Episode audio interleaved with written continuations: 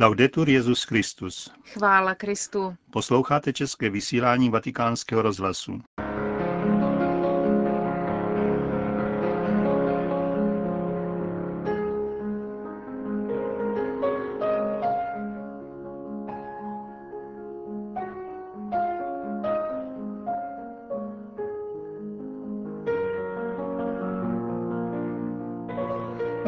Poselství Benedikta XVI.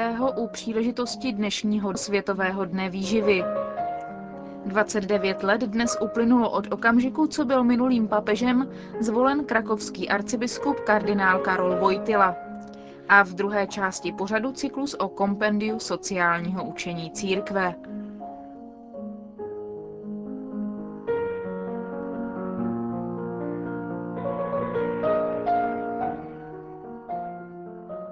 Zprávy vatikánského rozhlasu.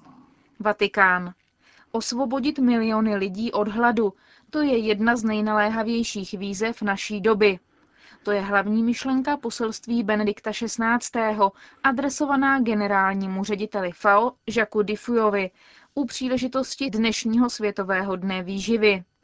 Petrův nástupce zdůrazňuje, že jsou nepřijatelné sociální podmínky tolika milionů osob, jejich život je ohrožen nedostatkem denního chleba. Ještě dnes podle odhadu OSN přes 850 milionů lidí trpí hladem. Je nutné, aby se každý cítil angažován a spolupracoval na uskutečnění práva na výživu. Svatý otec připomíná, že se blíží 60. výročí Všeobecné deklarace základních lidských práv. Je to příležitost zdůraznit centralitu práva na výživu, na kterém závisejí všechny ostatní počínaje právem na život. S politováním musí Kristův náměstek konstatovat, že dosavadní úsilí, jak se zdá, výrazně nezmenšilo počet lidí na světě trpících hladem. Na to se Benedikt XVI. zaměřuje na etickou dimenzi příkazu dát najíst tomu, kdo má hlad. A toto je priorita, která připomíná cit solidarity, vlastní lidské bytosti, která vede k tomu dělit se nejen o hmotná dobra, nýbrž i o lásku, kterou každý člověk potřebuje. Ravena. V neděli skončilo v Raveně plenární zasedání Mezinárodní smíšené komise pro teologický dialog mezi katolickou a pravoslavnou církví. Konalo se pod vedením společných předsedů kardinála Valtra Kaspra a pravoslavného metropolity Joannise Spergama. Monsignor Forten udělal bilanci zasedání do mikrofonu Giovanni Peduta. Bilance je jistě pozitivní, protože jsme projednávali téma, které je podstatné v dialogu mezi katolíky a pravoslavnými. Je to nesnadné téma. Položili se tedy základy pro pokračování a pro prohloubení tématu totiž ekleziologické a kanonické důsledky svátostné povahy církve, církevní společenství, konciliarita a autorita v církvi. Jak je vidět, začíná se projednávat argument, který přivede k tomu, že se postavíme tváří v tvář tématu úlohy papeže v Kristově církvi. Téma příštího zasedání je v úzké souvislosti s prací vykonanou v Raveně. Začíná se detailně studovat úloha římského biskupa v církvi a jak se projevila v prvním tisíciletí. Potom budou dvě fáze. Studovat totež v druhém tisíciletí. Letos komisí velkomyslně hostila arcidieceze Ravenna. Ještě není rozhodnuto, kde bude následující zasedání organizované pravoslavnými, ale bylo rozhodnuto, že se bude konat podle programu na podzim roku 2009. Na podzim roku 2008 bude zasedat koordinační komise, která připravuje zasedání bezprostředně. Zatímco ode dneška do poloviny příštího roku se budou setkávat smíšené studijní podkomise, které se budou paralelně zabývat předloženým tématem a to, Úloha římského biskupa ve společenství církve v prvním tisíciletí. Říká monsignor Fortino o plenárním zasedání Mezinárodní smíšené komise pro teologický dialog mezi katolickou a pravoslavnou církví, které skončilo v neděli v Raveně. 29 let dnes uplynulo od okamžiku, co byl minulým papežem zvolen krakovský arcibiskup kardinál Karol Vojtila. Přijal jméno Jan Pavel II. a dnes za něj a jeho službu na Petrově stolci v modlitbách děkují křesťané na celém světě. Polsko vyhlásilo 16. říjen dnem Jana Pavla II. Zákon o něm přijal parlament 27. července 2005 drtivou většinou. Služebník boží Jan Pavel II. odešel na věčnost v dubnu 2005. Církev schromažďuje podklady pro jeho blahořečení. Včera za přítomnosti kardinála Jean-Louis Turána, předsedy Papežské rady pro mezináboženský dialog, byla představena kniha vatikanisty Marka Polityho Papa Vojtila Ladio. Autor líčí poslední chvíle života Jana Pavla II. a zdůrazňuje veliké svědectví, jaké podal polský papež ve chvílích nejvyhrocenějšího utrpení. Do mikrofonu Alexandra Guaršiho hovoří Marco Polity. Ve své nemoci v její poslední fázi dokázal vydat velké poselství o smyslu bolesti a utrpení a o životě paradoxně skrze tento smysl bolesti. Poselství, které zasáhlo věřící i nevěřící, křesťany i muslimy, a i židy. Tuto věc bylo nutno podle mého názoru zaznamenat. Jak odpovídáte na námitku, že to byla také mediální událost? Byly to dvě pasáže. Jan Pavel II. měl velmi dlouhý pontifikát, vytvořený z tolika kapitol, jako náboženský vůdce, jako geopolitický světový vůdce. A tedy každá z těchto kapitol je vystavena kritikám, potlesku, ale také opozici. Avšak v konečné části svého života se objevil jako hrdina řecké tragédie, nebo posvátného dramatu, chceme-li, kde byl zbaven své síly, redukován do absolutní ubohosti, to je nemožností komunikovat, a vydal velké svědectví. Přestože ztratil moc slova a komunikace, jež byla pro něho základní, dokáže mluvit k zástupům a dokáže říci, že mu nezáleží na jeho životě. Nýbrž, že ho zajímá jeho poslání dokázat, že trpět má v křesťanství hodnotu. Co z těchto chvil zůstává věřícím? Každému věřícímu, každému člověku z ulice zůstávají úvahy, velmi osobní meditace, které dokázal Vojtila podněcovat ve společnosti, jako je naše, která se snaží vytěsnit bolest a usiluje vymazat smrt, takže oni nechce slyšet a vědět. Vědět co nejméně dokázal říci, že smrt je důležitá chvíle, že je život nutno užívat až do poslední chvíle. Řekl o své nové knize Marco Polity. O kompendiu sociálního učení církve. Desátý díl. Cyklus připravuje velvyslanec České republiky u svatého stolce Pavel Jaitner.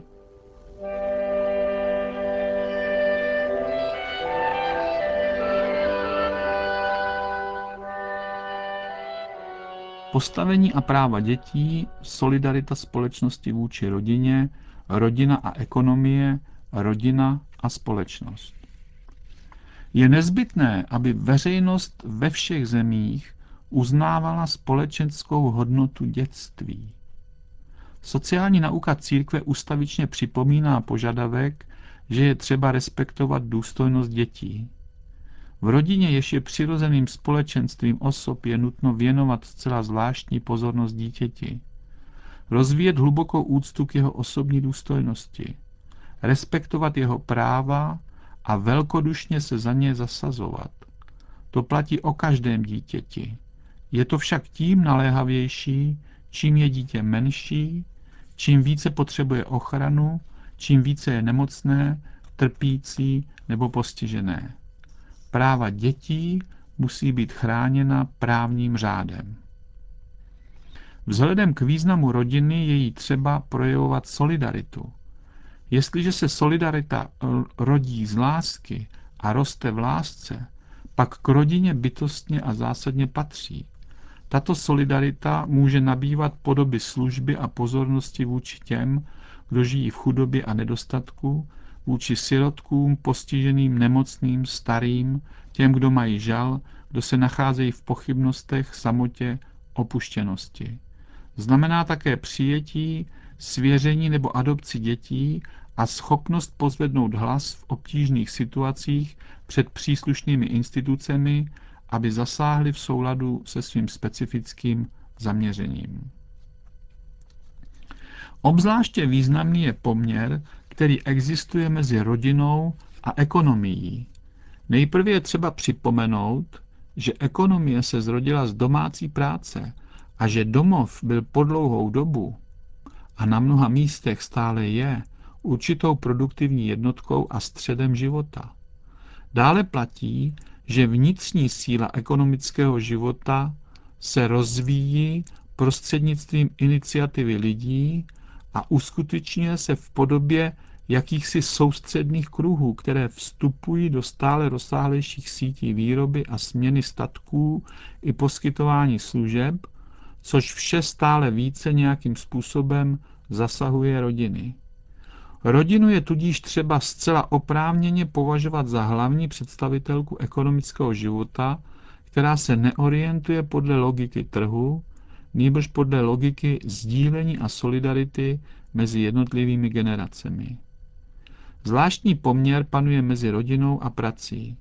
Přínos, který rodina může poskytovat světu práce, je vzácný a z mnoha hledisek rovněž nenahraditelný. Tento příspěvek se projevuje jak ekonomickým způsobem, tak prostřednictvím velkého potenciálu solidarity, který je rodině vlastní. Má-li být zabezpečen spravedlivý vztah mezi rodinou a prací, je třeba brát vážně a podporovat institut rodinné mzdy, což znamená plat dostačující k tomu, aby rodina mohla žít důstojným způsobem. Při promýšlení vztahu mezi rodinou a prací je třeba věnovat zvláštní pozornost práci ženy v rodině, tedy takzvané pečovatelské práci. Sdílet, chápat a podporovat ji musí především muž, manžel a otec. Pečovatelskou práci, počínající mateřskou roli ženy, musí společnost oceňovat a hodnotit. Rodina a společnost. Výchozím hlediskem spravedlivého a tvořivého vztahu mezi rodinou a společností je uznání společenské subjektivity a prvořadosti rodiny. Je v zájmu každé zdravé společnosti, aby vždycky dostála svému základnímu úkolu vážit si rodiny a plně ji podporovat. To, že občanské instituce a stát uznají přednostní postavení rodiny vzhledem ke každé jiné komunitě i vůči státu samému, vede jednak k překonání čistě individualistických koncepcí, jednak k přijetí rodinného rozměru lidské existence jako kulturního a politického hlediska, jež nelze opomíjet při nahlížení lidské osoby. To neznamená alternativu k právům, jež mají jednotlivé osoby, nýbrž podporu a ochranu těchto práv. Taková orientace umožňuje vypracování právních předpisů a zákonů, které budou nejlépe vyhovovat požadavku spravedlivého řešení různých sociálních problémů. Na osoby začleněné do společnosti se totiž nemá pohlížet pouze jako na jednotlivce, nýbrž také jako na členy rodin, v nichž tyto osoby žijí a na jejich zvláštní potřeby se musí brát ohled. Na osoby začleněné do společnosti se totiž nemá pohlížet pouze jako na jednotlivce, nýbrž také jako na členy rodin, v nichž tyto osoby žijí a na jejich zvláštní potřeby se musí brát ohled.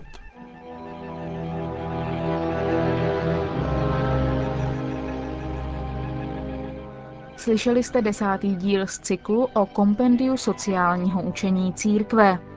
Připravil jej velvyslanec České republiky u svatého stolce Pavel Jajtner.